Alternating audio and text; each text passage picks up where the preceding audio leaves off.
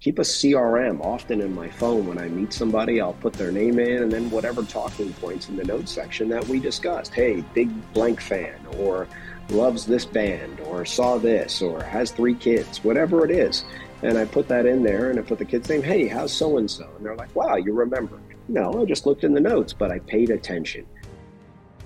Our ever changing world calls upon the most courageous, resilient, and relentless of us to face its most extraordinary challenges. To help you embark on this journey, we present the Impactful Coaching Podcast, your oasis for inspiration and a beacon to spark the fires of greatness within you. I'm Joseph. I will be your ally in this journey to empower your potential. Join us each week as we dive deep into the heart of ambition drive, and success to unravel compelling stories of daring leaders who dreamed, struggled, and achieved victory. Our journey begins now. How is everybody doing? This is Joseph, host of the Impactful Coaching Podcast. Uh, for those of you who watched the last few videos, you might have noticed that I have taken my own feedback and I'm staring directly into the camera now. There was there's been a lot of like, mm, what am I doing? I'm I going here, going here. So I'm doing my best to work on that. Speaking of eye contact, I'm here today with Corey Saban. Corey, you are, as I understand it, CEO and founder of csmediaworks.com. Have I got that right? You absolutely have that right, Joseph. It's a slice to, to talk to you today because your history in what I would refer to as classic media, uh, tr- traditional media, mainstream media, has given you an, an experience as an interviewer that, frankly, I don't have, and I don't know if I'm ever going to make that transition into it. Statistically speaking, a lot of people start off in mainstream media and tr- make their way into like hosting a Twitter show or something like that. So I don't know if it's going to go both ways, but I definitely am looking forward to hearing about some of that experience and some of the work that you do in the coaching space. Uh, but would you kindly start it off, start us off by just you know telling us what you do, what you're up to these days. Yeah, I appreciate it, Joseph, and thank you so much for having me. And uh, yeah, you definitely want to look at the camera, make eye contact. What's the last thing you want to do is be this guy who looks like he's watching a tennis match.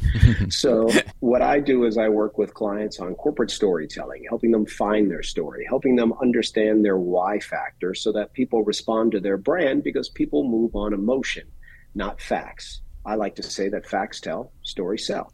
So I do corporate storytelling. I also help people a great deal with public speaking.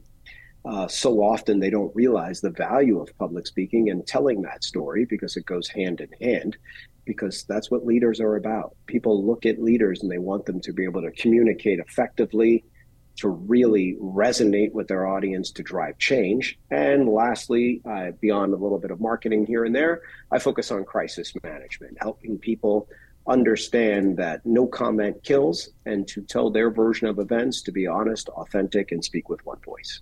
Hey, just to prime the audience, the the concept of crisis management, aside from it being something that we haven't had a chance to talk about on the program, it's it's enticing to talk about. So I'm, I'm definitely looking forward to uh, diving into that.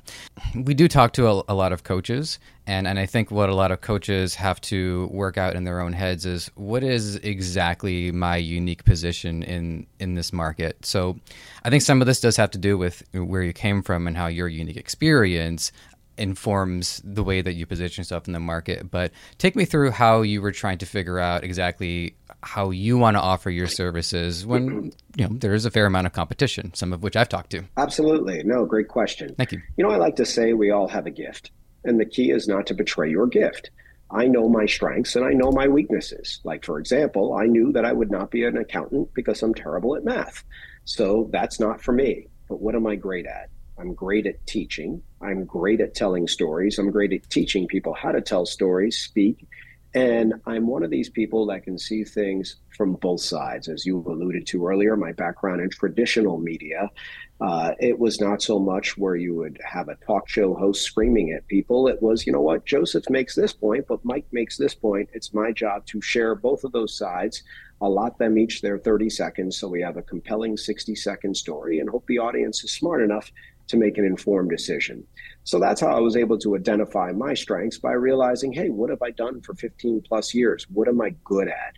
How can I help people? And so often when you're starting out in business, you're just looking to make a buck. And someone will come and say, Can you do this? But you realize that, yeah, the payday is pretty good, but that's out of my lane. And you don't jump at those opportunities because then you're not being authentic and you're not going to be providing the best work. So don't let the money motivate you to jump out of your lane and do something that you may not be 100% at, like you alluded to. There's other coaches that can do that.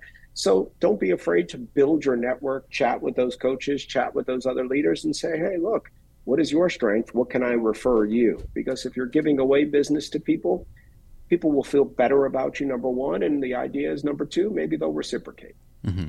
What I'd like to hear about is if the realization of your gifts was a singular eureka moment or if it was like a small amount of clues that built up. So, how did you really discover what your gift was and then make your way into the uh, into your profession? Confidence and what I like to call stick time. And what I mean by stick time is a pilot needs a certain amount of hours. Well, you're not just going to hop in that plane and be able to do loop the loops. It takes 10,000 plus hours, as the book alludes to. So the idea for me was I started off just like anybody, not confident, not sure of what I was doing. Am I doing it right? As if there was a formula or an assembly line for doing interviews. And I would pretend to be somebody else, even though uh, that person wasn't pretending being me. Uh, and then eventually, over the years, I found my own voice and I found my own style. And you'd mess around with tweaking it or changing it, but then all of a sudden something just clicked and it felt right. And I said, you know what? This is me. This is what I'm good at. This is my approach. And one of the words that I would describe me with is empathetic. So I approach things with empathy. And knowing that I'm empathetic and compassionate that's how I approach things, as opposed to other people who might come at you like a bull in a china shop. So that's not me. So that's how I was able to identify, and you know that's what guides my decision making.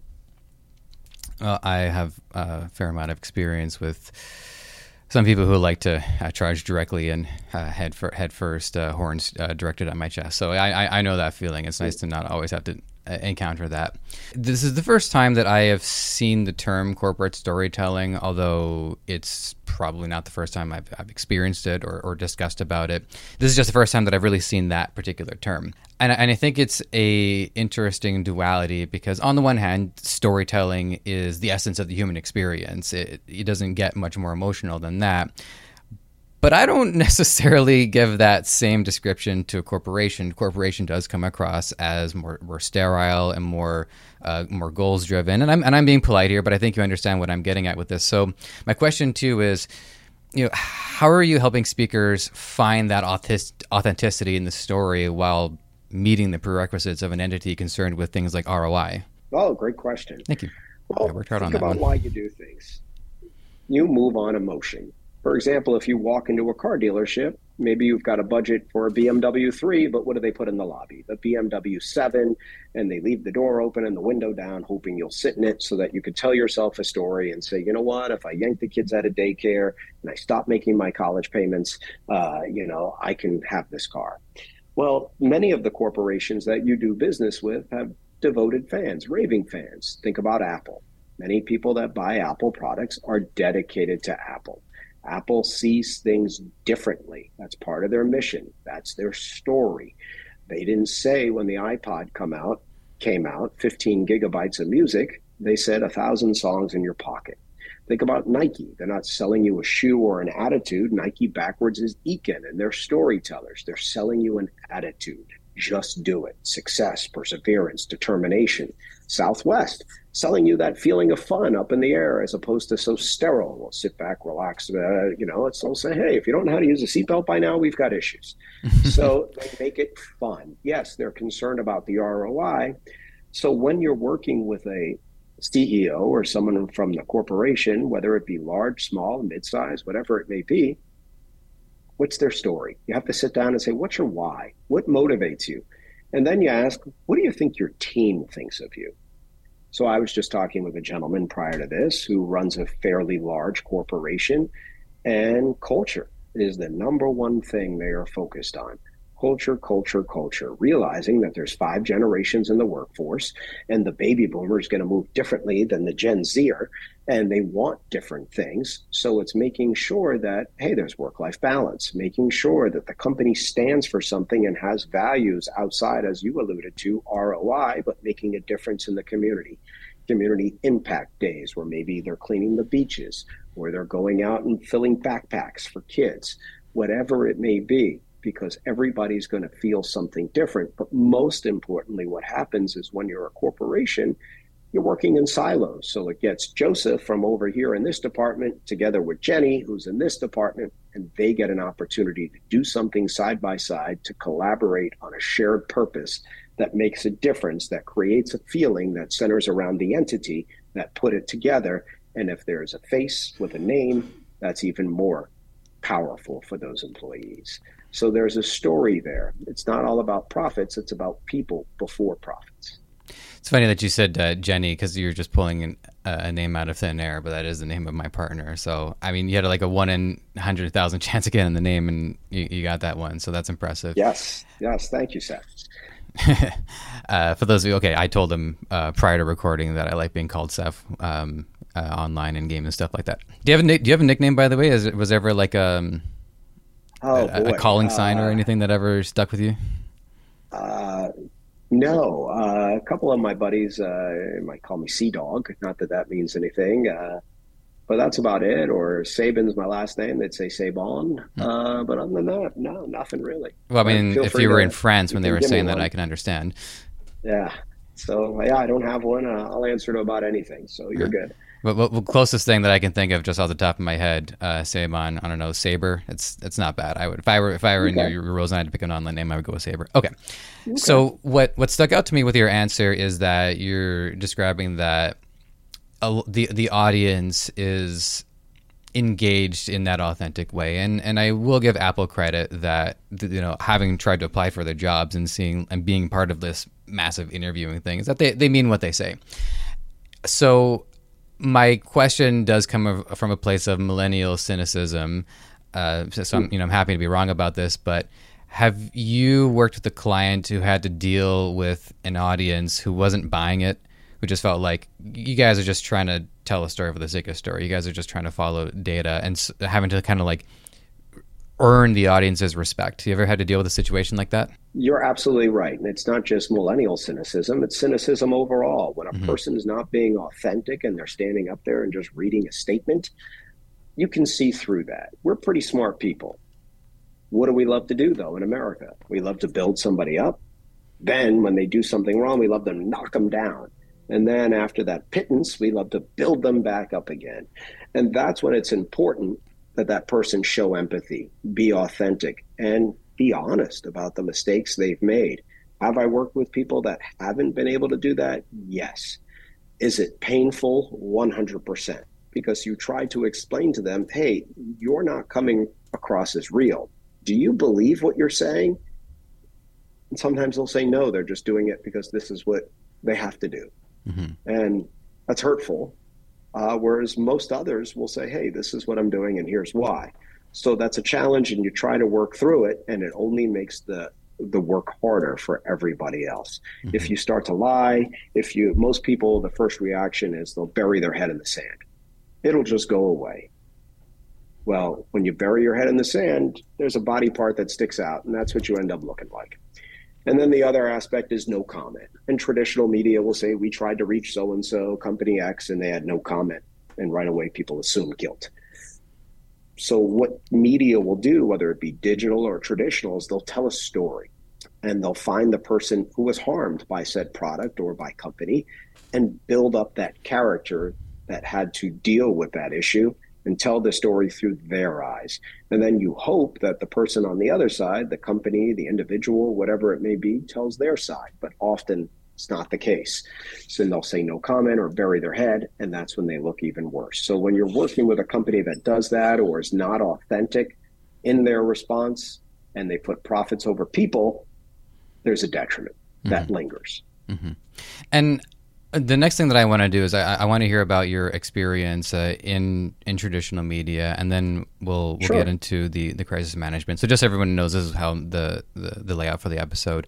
But just to get the the uh, the other side of that too, it's I think it's pretty well known that when you're and uh, this is kind of coming off the heels of my last conversation and just talking about um, uh, complaints management in uh, NHS, which is the people who are at their lowest point, whether they're customers or it's sort of like the audience as a collective entity, when they're at their lowest point, working with them and working through that issue, they can become your best advocates, and they and there's that transformative process where your your worst part of it becomes uh, the best part of it. And I think some of this is going to tie into the crisis management discussion. So the other side of the question is: Have you had the chance to work with people and really seen that transformative process where they go from antagonizers to ambassadors? It's amazing when you see that process. That transformation is powerful it's amazing. And when you see it and you're around somebody, it almost gives you goosebumps because you feel it and you can feel their sincerity. And that is incredibly amazing to watch, to witness, and to be part of. And yeah, there's been numerous times where they had that aha moment and they didn't realize until you brought up to them, hey, here's how this will look if we follow this path. And then they say, oh, wow, I didn't realize it'll be that bad, or that I hurt these people, or I just meant it as this. Yes, it's really important. And then what do people want overall? When you're upsetting somebody, and you had alluded to the people who complain in the beginning, what do they want? People complain because they want to feel heard, mm-hmm. they want to feel validated. And so often, and you probably see it every day uh, or whenever you travel, check into a hotel and what happens? Uh, the guy next door, his room, his TV's running all night or the toilet's running all night. And they'll say, How was your stay? All perky. and you'll say, Well, I didn't really sleep so well. Well, why not, sir? The toilet was running all night. I'm so sorry, sir. Did you call down? Well, no, it was one in the morning. I didn't think anybody would respond and I just wanted to sleep. Oh, okay. And then they just go on and they're clicking the keys, hand you your folio and say, We hope to see you again as opposed to, I'm so sorry that happened. I know that you didn't call down. And I understand that you're probably frustrated and exhausted. So here's a voucher. Go over to the cafe, have some breakfast, get some coffee today. Or let me comp your parking. Or let me make sure we do this right because now they've lost a customer forever, as opposed to doing what's right to really create a relationship. And that's a simple example we can all relate to. Mm-hmm. Yeah, I mean, I've I've been there. Although I've noticed I would give this a time period of about the last four to six years, what I would describe as Karen culture, where we have all these video clips online of people going out of the way to complain about the the tiniest things. And what I think it's done is that it's disincentivized people who are facing a fair grievance as paying customers and as as patronizers of business to feel reluctant to complain because oh, we don't want to come across as as a Karen. We don't want to come across as. By the way, sorry to all the Karens out there. You guys really got the it got dealt a bad hand, but the idea that people are reluctant to um, complain and realizing that there's a professionalism to being a customer. We're stakeholders. We're not. We could be investors, but we're probably not we have an onus to also improve the business too because if i have an issue with something i just like if i go to a restaurant i'm not happy with the burger i say nothing. There's 12 other people 50 other people who aren't going to enjoy it either when i could have saved that business some uh, some long-term grief by just saying hey look this was an issue.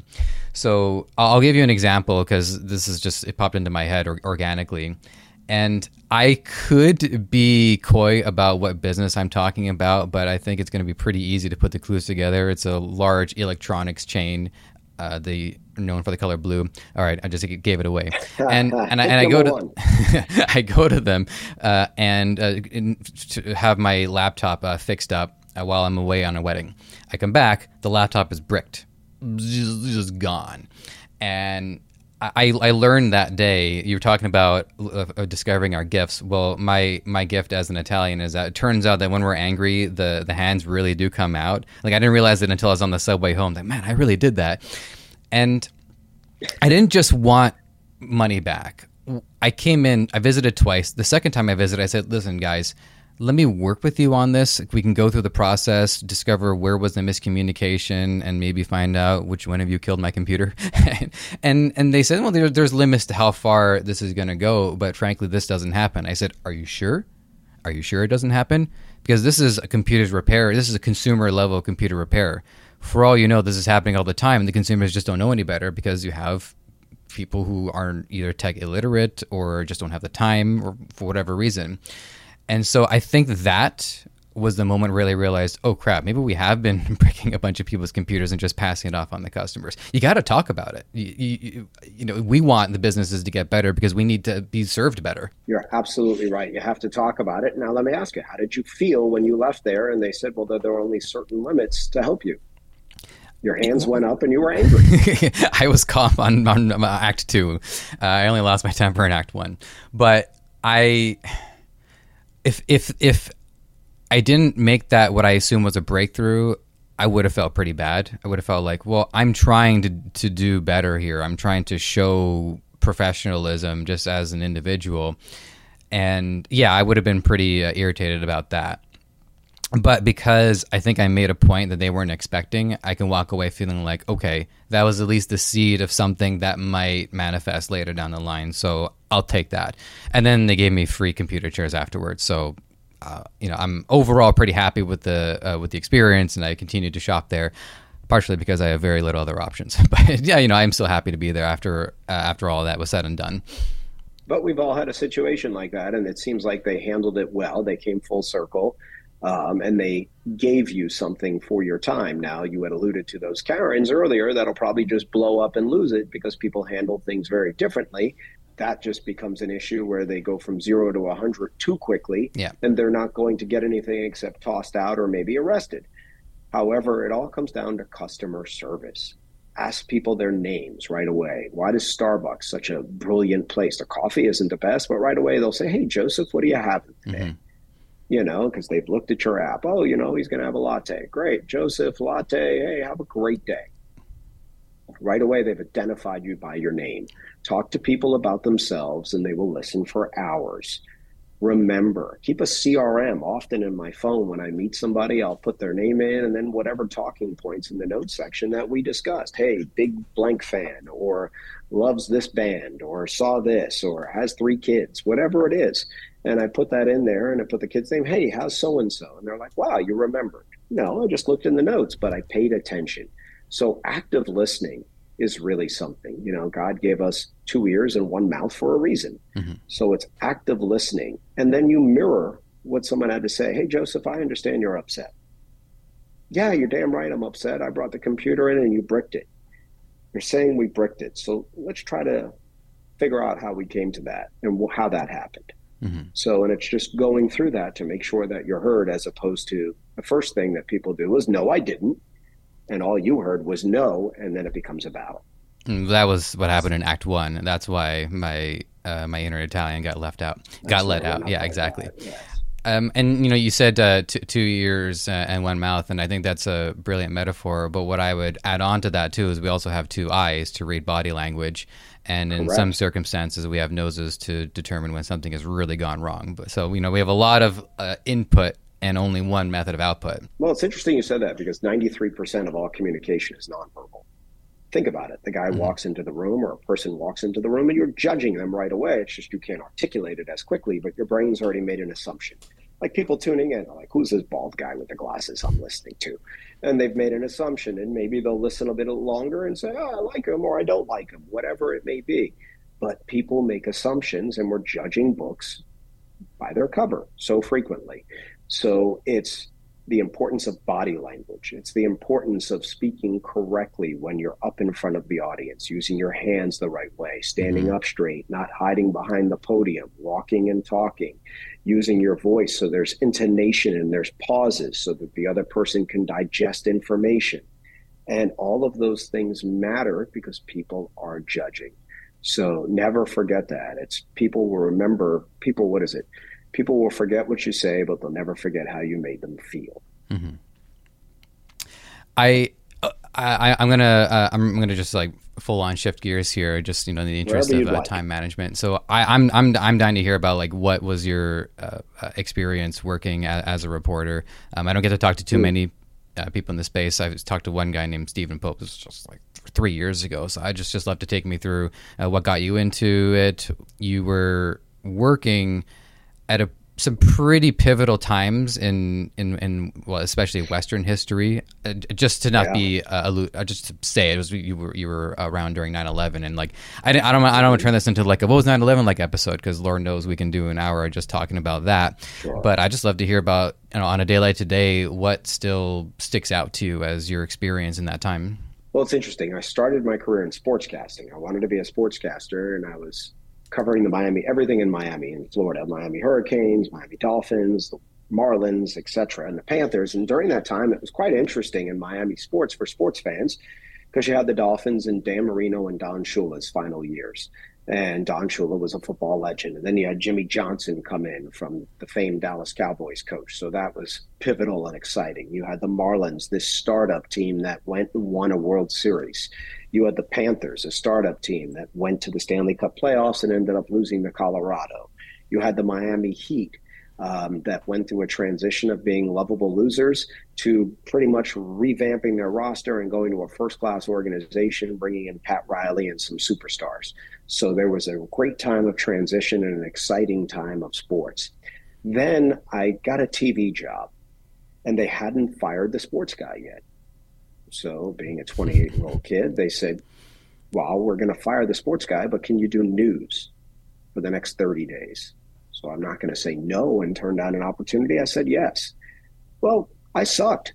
You know, I got on the air and treated it like sports. In sports, you can say, hey, Michael Jordan went out tonight, scored 28 points, six rebounds, three assists. In news, you know, I'd get on the air and say, hey, Bill shot Tom. Whoa, whoa, whoa. Where's the allegedly? Where's the police say? So I learned how to tell stories. And then I got good. And then they got rid of the sports guy. And I said, you know what? I want to stick with this news thing. Before we get to 9 11, it's every day you're covering different stories. It's ADD theater. One day it's a political rally, one day it's protesters, one day it could be a rock band that you're covering, whatever it is, murders, shootings, whatever it is. Uh, a couple of things stick out to me. Um, the chaos of 9 11, I remember waking up and watching the Today Show what I and flipping it on and seeing Matt Lauer uh, anchoring the news and an airplane had just hit the tower. I'm like, as an avid reader, uh, you know, uh, said to myself, well, that that looks like a maybe an accident, but something more. And then, you know, you started hearing reports, and then when the second plane hit, it was like, okay, get up and go to the newsroom. So it's chaos, and that's what you do. News doesn't happen in the newsroom, and no matter where in the country you were covering 9/11, there was a heightened sense of alert at your federal buildings of course, your airports, everywhere else. There was this mass panic, for lack of a better term, decisions being made rapidly to shut things down, send out guards, whatever it may be, in every city. And no matter what the city, the people killed in that tragedy and the stories of loss impacted the smallest towns, the largest towns, because everybody knew somebody that was either related or had a connection to a firefighter that was injured in the cleanup, maybe a flight attendant that was on one of the planes. You went as a reporter every day, oh my goodness, reflecting on it every moment for like a good few months. And you kind of operated in this fog. And I remember on the one year anniversary, a few of my colleagues and I were talking, and it was like we started crying. And and we were like, wow, why are why are we crying now? It's because we never had that opportunity to grieve. Mm-hmm. We were mm-hmm. constantly going, going, going, going. Find the next story. Find the next thing. Find this. Find this.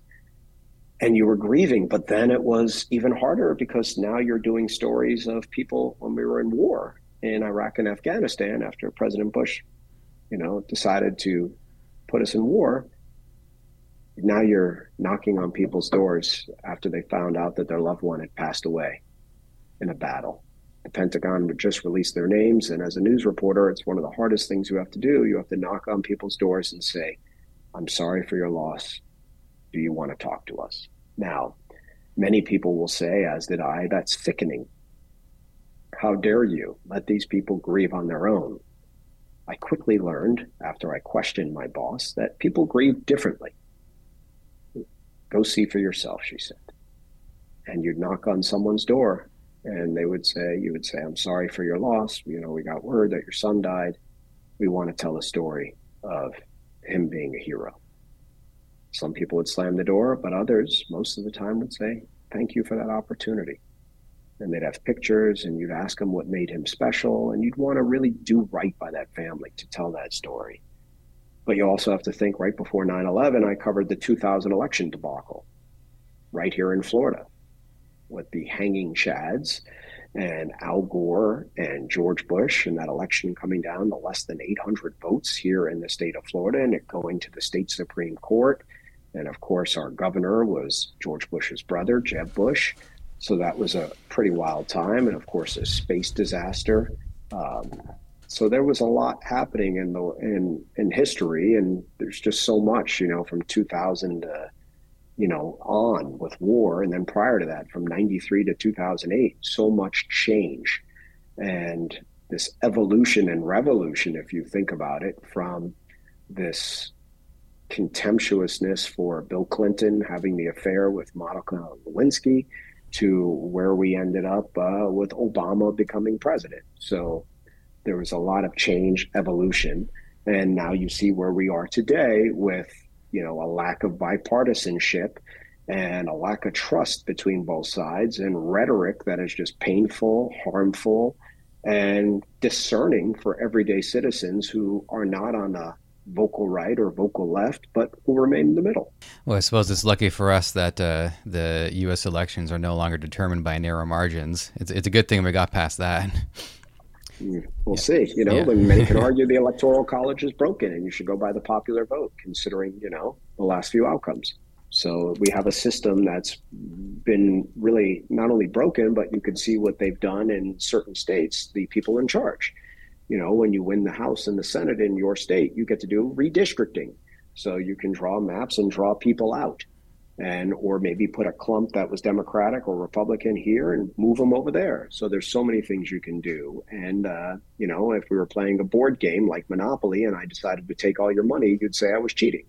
Well we try to call it out when our elections but again that lack of bipartisanship and working together we've become one side's in power they're going to do this and then of course when the other side becomes in power they're going to do it so where's the trust and at what point did you feel it was time to start transitioning out of it, or was it another matter of circumstance that said, "Okay, I, I think I can move on to this now"?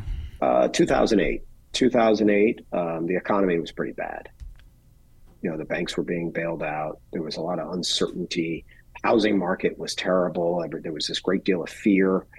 Um, these beautiful condos in downtown West Palm Beach. I remember here in Florida um, that are today selling for a million plus were about eighty-five, ninety thousand dollars. You could pick those up. So think about the profit you'd make. At that point, I was like, okay, what else do I want to do? Well, I love where I live.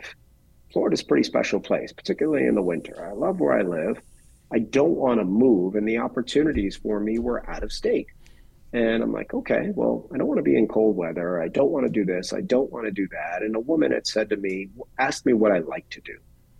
And I told her what I'd like to do. I like to teach, and I had this idea for what I'm currently doing today. And I'm entrepreneurial. And then she said, Have you interviewed everybody you wanted to interview? I said, Yeah, everybody but Paul McCartney. And she laughed. And uh, she goes, Well, listen, you're pretty talented and you can do whatever you want, but just know wherever you go, you're going to end up not just being a reporter or a news anchor. You'll probably have to carry a camera, do some shooting, do this. The industry will change, and you'll probably be the first guy they let go. So she goes, My advice would be don't be an understudy in your own life. And I let that resonate. And then a few weeks later, I was standing out in the rain during a hurricane, um, telling people not to come out to where I was. And sure enough, they're pulling up. Can you, I'm stuck. Can you get me out? Uh, and I was like, you know what? I've had enough. And I called my uh, general manager and let her know that I was going to give my two weeks. And that was the aha moment for me and the moment of pivot and it was fear, it was scary, and there was change, but it felt good, it felt right, and I don't regret it. Was there anywhere in training that instructed reporters on these like pivotal black swan events prior to and then afterwards did the SOPs change to say hey if something like this happens here's what we're going to do be ready for it great question Thank no you. there's nothing that prepared you for that I mean, you're a kid, you know, looking back, I was 30 years old and you're just running and gunning all day for months. And nothing prepared me. There was no grief counselors that would come in and talk with us. It was, you know, you're Gen X, just get up and deal with it, man. You know, figure it out. It wasn't, you know, like other generations. Every generation makes fun of the younger generation, etc. Um, oh, no worry, it's going both ways. yeah, and it was just deal with it, and you know, and that's when I shared with you about a year later. You know, a couple of colleagues around the same age were like, "Holy cow!" You know, this is you're just crying a little bit when you're hearing these stories and the music and everything else. Uh, but no, nothing prepared you for that. There was no training for that. Um, the only thing we were really prepared for, I remember, was covering a G8 summit and that's when all the world leaders get together and they said, be prepared for protesters who may not look like protesters. And if you're standing in the park reporting, it'll be like this guy's sitting with a kid, this guy's over there eating peanuts, but then they're all going to converge around you. So carry with you this, this, and this, and just, you know, have your head on the swivel, that kind of thing. But no, nothing really prepared us. Uh, and it went on and on and on, you know, just telling the stories of the firefighters. And even today, the firefighters that have issues with breathing because of working on the pile.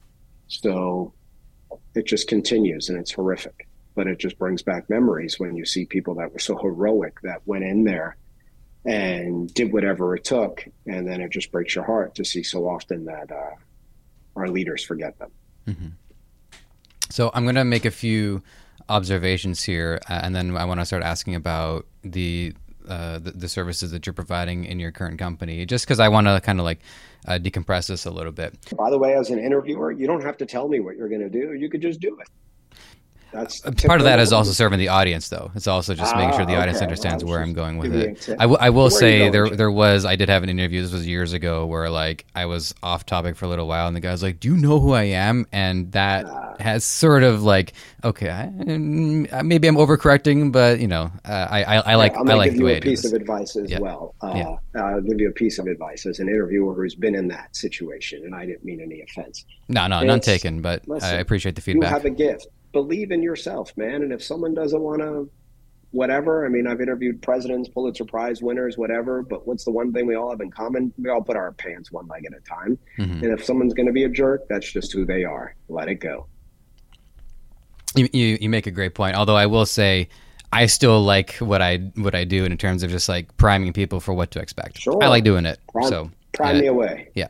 Uh, so I'm I'm gonna make a this, this is I, this, I, I, I, guarantee you no one's made this this observation to you before, but uh, I'm a gamer, and gamings have certainly evolved, and they've become a little bit less like Pong, a little bit more like virtual reality.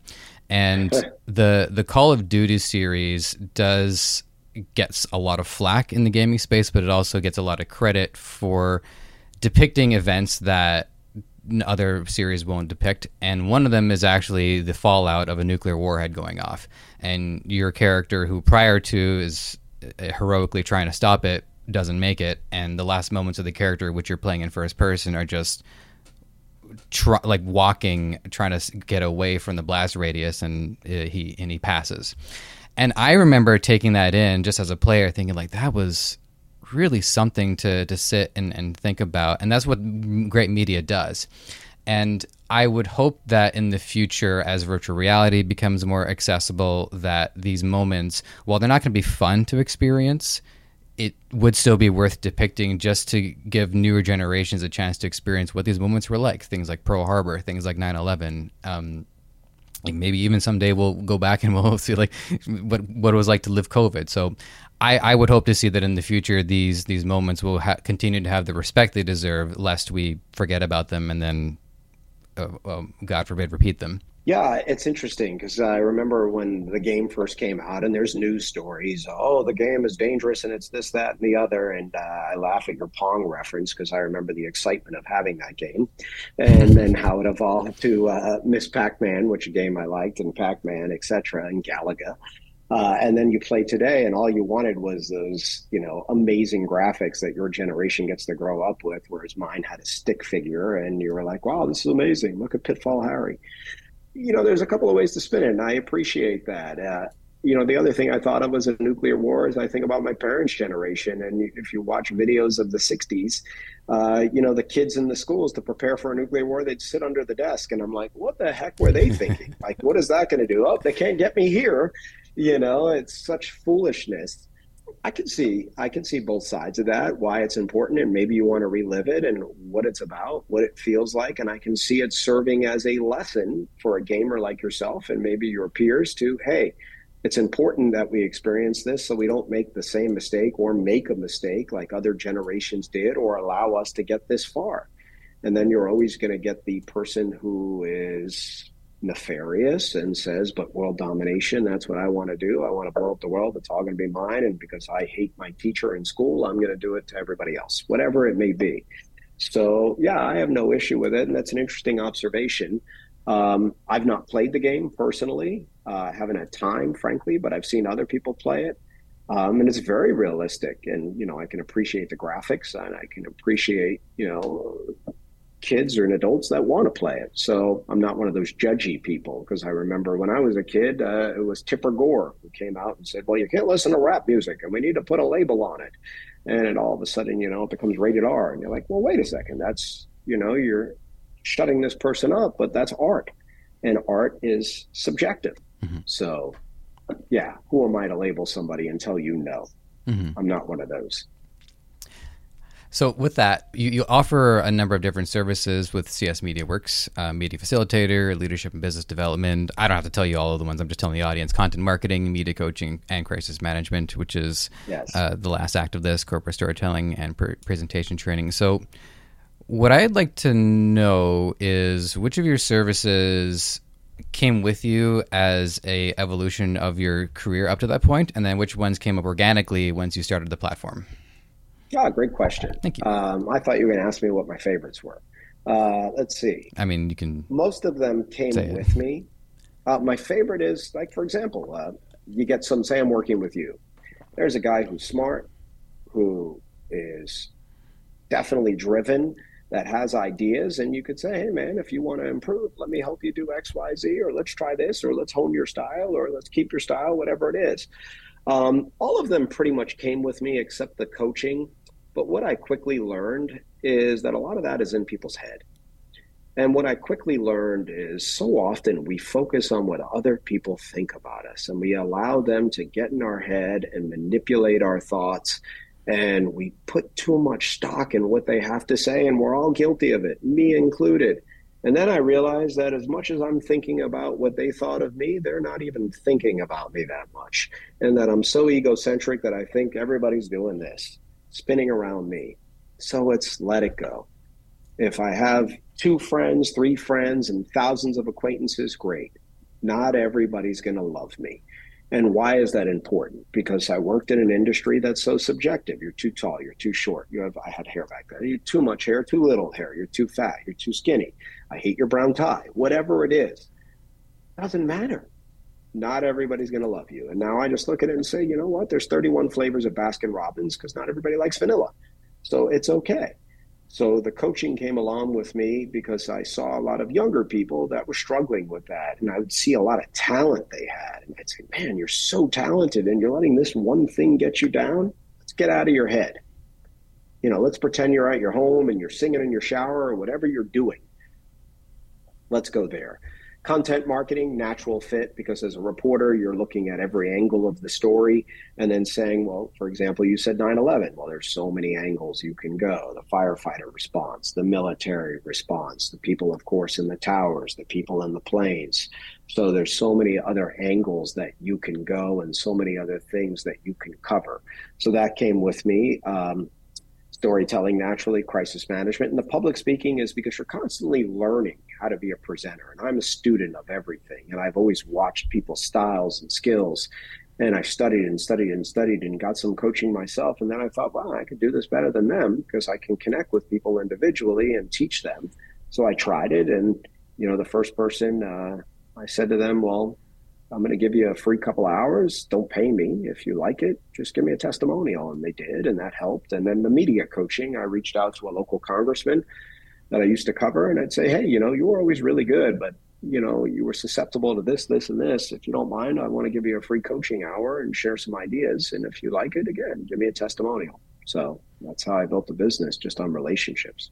Mm-hmm. So now, uh, diving specifically into crisis management, the nature of a brand now has changed just because, well, not today, but it's it's been changed for uh, a few years. Just you have to have a presence in the social media space. So the challenge, I think, in handling a crisis now compared to say the '90s is, you know, it's not just like NBC reporting on a story. People are talking about it on Facebook, on TikTok. They're sending Snapchats that get deleted like right away. So, what's been your experience in dealing with crises for on behalf of clients? Um, well, I mean, you can throw yourself into the mix too if there's a good example on that. But dealing with crises prior to the onset of social media versus you know dealing with it on present day? A lot easier. A lot easier. Okay, that easy. A lot easier because think about it. Social media. Think about it. I mean, say for example, you go to school today. When I went to school, someone would pick on you. You'd meet by the big tree or the fence or whatever it is, and you'd have it out, and then you were buddies. Uh, now social media follows you everywhere, and there's group chats of how much everybody hates you, and then there's online bullying and all of those things. So what I say to brands now is you got to speak with one voice. We have to have a plan. First and foremost, let's create a crisis plan. Let's train your team on traditional media and how they're going to bait you into saying something you don't want to say with hypothetical questions and yes or no questions and how certain are you things along those lines next let's look at our industry and let's create a list of all the potential problems we could have and let's plan holding statements meaning simple statements that we can release to the media that address those it's kind of like a game we used to have called mad libs where you write things and you just fill in the blank will create those statements. Then for social media, it's monitoring everything 24 7. I don't like when customers turn off their uh, comments because that to me is not authentic. So it's important to monitor those, take those conversations offline. So if someone's saying, well, your company did this, this, and this, I'm sorry you feel that way, Mr. Smith. I'm going to DM you to learn more because as soon as you get in that fight in the thread, now everybody's going to pile on and it becomes a gang mentality. So, yes, it's become more challenging with social media. And then you have a lot of companies that will just say, well, I don't care what people say, or they ignore the social media.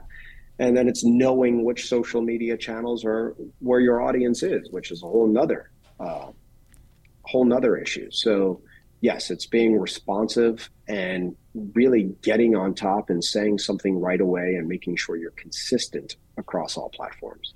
But more importantly, having the forethought, which I do a lot of as well, is training teams to have the forethought to, hey, let's prepare for this.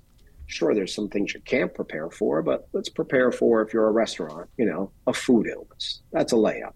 Or sexual harassment or embezzlement or you know an angry Karen, as you alluded to. Mm-hmm. But you're not going to prepare for you know a carjacking. So you never know. Mm-hmm. Have you ever had people? Uh, clients come to you just as an emergency was breaking, or they didn't exactly prepare for it, and now they need Correct. they need your emergency services. So, what is it like? What's it like dealing with that? That's kind of funny, especially when you pitch them on the uh, idea of being proactive and I'll never need you, Joseph. That's never going to happen to me. And then six months later, they're like, So you're on our way here, and this happened. And you're like, Okay, uh, you know, you got to be humble and respectful and say, Here, here's what we're going to do. So you just go from there and you work with them. But uh, you don't say, I told you so. That's one thing but yes, I mean, and there's been ones where there's loss of life, and there's been ones where the lawyer said we shouldn't say anything, and you're like, well, we should say something, and there's a fine line between saying nothing and saying something. So yes, you run into that as well. And one point I'd like to make, and sure, I'm definitely not naming names on this one, um, perhaps perhaps out of fear. Uh, but I've had, worked with people Blue in the past store? who no Blue Store. No, no, no, no, no. They're they're off the hook. Uh, I, but I've dealt with people, um, whether in different work settings, and I've, I felt like this has come up more virtually than in person. But there's been in person examples where like some people just lose their marbles over the littlest things, like a typo, a spelling error, or or an email um, sent to the wrong person. Things that are mistakes and need to be addressed, but by God, their reaction goes from zero to 60. Have you ever been graced with the opportunity to teach somebody to calm down and, and handle situations with the grace and fortitude that those situations call for? You know, I've been that guy that's accidentally sent that email or made that mistake. So yeah, I mean, there's nothing. There's you can't say anything that'll make you feel worse than you already feel for doing that. Um, and I've been the guy who's, you know, worked in the restaurant and ruined breakfast for everybody, as the manager told me. Um, so I've been that guy. So yes, uh, I try to say to that person, hey, you know, we're losing our cool over this. This is our big problem. Think about you and how you acted, and now the lingering effects of that that are going to carry on. You can apologize, but is the person going to really accept it and feel it? I mean, you've really broken a relationship now you need to rebuild it and put Humpty Dumpty back together again. So, yeah, I've absolutely tried to point those things out. Some people are so maniacal in their approach and they have giant egos, as you alluded to earlier. Do you know who you're talking to? That you're not going to make a dent. But others are like, you know what? I'm open to it. So it's when you do it. They are losing their cool, and I talk to CEOs and they're losing their cool, and I'll wait. And they'll say, hey, you know what? Reflecting on this, how would you feel if that was your son? And then, uh, you know, hits home. And then it's okay, well, he needs to learn the lesson. Okay. But how do you think your son would feel? Because they're about the same age. So how do you think he'd feel? And then it's like, oh, okay. And then helps bring it home. The the case study question is something that I always like asking, but I'm always like conscious of client confidentiality. But if there's any particular stories uh, within this, it's up to you if you want to name the name or not. But I'd love to hear about a story that sticks out and just how you had to go through that process. You can't really. It's hard to tell the story because of NDAs that right, you sign. Yeah non-disclosure agreements so it wouldn't have the same flair if you didn't describe the store and the setting as a storyteller and what went on and how what was going on behind the scenes so it doesn't have that same flair so unfortunately i can't give that to you um, but what i can say to you is when it comes to crisis you know it when you see it you know if you think of united airlines what they did a few years back when they uh, said they needed four seats and they chose four random people to quote reaccommodate. Uh, and then you see these pictures coming from the plane of people snapping these photos of a guy being dragged off and he's, you know, with two people holding his arms and two people holding his feet. It doesn't look reaccommodated to me. So, you know, they shoot themselves in the foot, particularly when the CEO, in that case, I believe, waited 18 hours before responding, not even in a news conference, but in a Twitter feed in a Twitter post. So it's like, okay, come on. So yeah, those are things that you see where you just want to smack some logic in their head, uh, because by then the damage is done. I used to uh, say this, not that I don't believe it anymore. I still believe in it, but I just haven't articulated it too often. But I think apologies really come in three levels.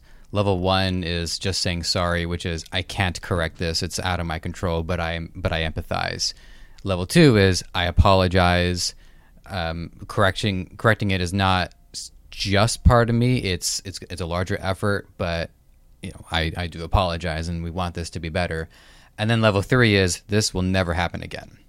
And I think once you get to level three, that's when I like when I say that. That's because I really know I screwed up, and I and it is fully on me to to fix it and correct it. And and I think it's important to understand that like there are different levels of empathy that you need to express. You don't need to go full level three every time. Sometimes just a sorry, just you know, I understand. I'm sorry. This was a mistake.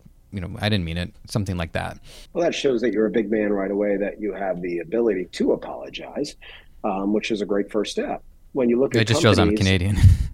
uh, so when you look at companies, yeah, you guys are always. That's funny. I was just there, and they were like, "Yeah, we apologize overly for everything, even things we didn't do." And um, you look at companies, I always tell them treat it like Tylenol 1982. Tylenol had the number one painkiller out there. What happened? The top of the bottle used to be something that you could just flip off. And people went in and they put cyanide in the bottles, and seven people killed were killed. And Tylenol didn't say it wasn't our fault. They pulled all the product off the shelves, $100 million worth. And then they went and reintroduced the product to the hospitals and the doctors, reassuring them that it wasn't their fault. Then they coupon the whole world. Send us back your old product and we'll send you a coupon for a new one. And people could send back a shampoo and they still got a coupon. And then they introduced the triple resistant, tamper proof packaging that you couldn't open up without a knife. So, what did they say? Here's the problem. Here's what we did to address it. Here's what we did to make sure it never happens again. So it's going that one further step. So you're right. With human apology, it's hey, here's what I've learned, and here's how I'm working on it to make sure that I can do better. Mm-hmm. Well, Corey, we're we're pretty close to the hour mark. I'm probably going to need you for for a few more minutes, uh, just because whatever you'd like. Uh, really appreciate really appreciate your time and your your expertise and your feedback too. Um, you know, it's not every day that I talk to someone who's got a lot of interviewing experience, so it's always good to uh, learn what I can learn. Um, th- this one is just uh, this is not crisis management. We're moving on. So with with presentation training, this is one that I wanted to ask towards the end because it's nice and actionable. But you know, you mentioned about channeling nerves, and we love talking about anxiety. We love talking about feeling the fear and working through it. And I liked the idea of channeling the nerves, almost like you can transmute that energy into something actionable. So, can you describe to us how channeling it actually works and how much people might be able to start working on this even today? Absolutely. Great question. And by the way, you Thank did you. an outstanding job. Appreciate so it. I will say to you that there's numerous ways. Like I know that I have a dry sense of humor, that I'm witty, and I give a lot of speeches. So before I get up there, I still get this feeling of anxiety and nerves, and I start to sweat a little bit. And what do I do? I open up my phone and I look at a few pictures, and almost like an athlete, I throw on my AirPods and I'm listening to some songs that will take my mind off something. And then I say, well, I'm not going to open up and say, hi, my name is, because they don't care. I'm going to open up and I'm going to give them a feeling, tell them a joke that's relatable. Hey, you know, if you think about it, you know, how many of you watch the news? It's the only place that starts with the words good evening and then spends 30 minutes telling you why it's not. Mm-hmm. And then you get a little bit of a laugh. And now the audience gave you that reaction. You feel more comfortable and you're off and running. So right away, that's channeling the nerves. I always say it's powerful to open up with a powerful statistic, anecdote, or a joke if you have that ability. Uh, keep it simple, of course, nothing too racy. And right away, you'll get that feedback from the audience, the emotion, or three out of four will have this happen. Will it be you? And boom. And now they're thinking, and then you get into your topic, no matter what it is. So that's channeling the nerves in a smart and efficient way. I also say uh, to get away from the podium and to walk and talk because that allows you to get rid of the nervous energy and then use your hands because your brain can only do one thing at a time. And if you're talking and you're like this and your hands are clasped, you're just nervous as heck. But if you're up there and you're like, hey, today I'm going to tell you about three things. And the first thing is this, this, this, etc now your brain is thinking about those movements. Uh, you reminded me of this one joke. I, am pretty sure this was in high school because I don't think someone would have made this joke at a Catholic elementary school. But the presenter said that a good uh, speech should be like a skirt, um, long enough to cover what's important, but short enough to keep you paying attention. That had to have been a high school joke because there's no way she would have yeah. said that in elementary school. I would agree with that. Yeah. yeah. that's a good one. Yeah, yeah. it's about yeah, right. Yeah, she's mm, uh, uh, right on the money on that one. So, the last couple things that I wanted to uh, just uh, learn from you before we, we wrap up. The first one is in terms of your, your, your services, what do you feel like are the challenges that uh, your platform is facing right now? Getting your message out, ranking on Google, whatever it is you feel like you need to work on next. What are your what are your big projects? My biggest project right now is culture. I've become fascinated by culture and reading and learning and going into these companies and seeing how they're treating people and what the people have to say. You know, whenever you go to a company or you're interviewing for a job, what do they do? They introduce you to the people who are most happy. So I like to talk to those people who are disenfranchised. And I'm going in and trying to create culture initiatives to try to help them, try to solve that problem. And the story of mental health, as you alluded to is something that fascinates me. And what can we do to address those concerns to help employees feel more welcome and accepted amongst their peers and with one another and to fit into this company? Um, most of my business is referral. I mean, people just will hear about me or they'll take a shot in csmediaworks.com and go there. Uh, but it's not like I'm spending money on pay per click and saying, you know, call me, I'll help you with your presentation because not it's not one size fits all. It's you work with certain people that you jive with. Mm-hmm. And then the final question before the official wrap up is um, for the next five years, would you say that culture is your, your main focus, or do you have a vision for where else you want to see things go within the next five years? You know, I'm really focused on culture and mental health. And that's where I am today. And that evolution, you know, hit me within the last year or two. And relationships you know, I just went through a leadership course with 53 other people that were accepted into this program that was a year long, people that I never would have met. We went through this course on a journey together for a year. Uh, and it fascinated me in numerous ways and sparking the creativity in me to know that everybody's got a story and to understand where they're coming from and acceptance and belief and creativity. So mental health was a theme that kept playing over and over and over. And another theme was, hey, not everybody's going to go to college. There's importance for, you know, trade schools. And those two things really jumped out at me along with the culture. So that's where I am today and just saying, hey, what difference can we make? How can I give back to make a mm-hmm. difference? So that's Fantastic. where I am today. Love to, love to hear it. Uh, all right, Corey. Well, like I've said, this was um, this is an hour of, of, your time that I that I really appreciate and value. I'm gonna I'm gonna wrap us up. If you have any lingering thoughts or reactions or anything or anything else you want to get out of your system, feel free. Otherwise, let the audience know where they can find you. You got it. Well, fantastic job, Joseph. It was wonderful speaking with you. I've done a lot of these, and uh, I felt very welcome, very comfortable, and you're very good at what you do.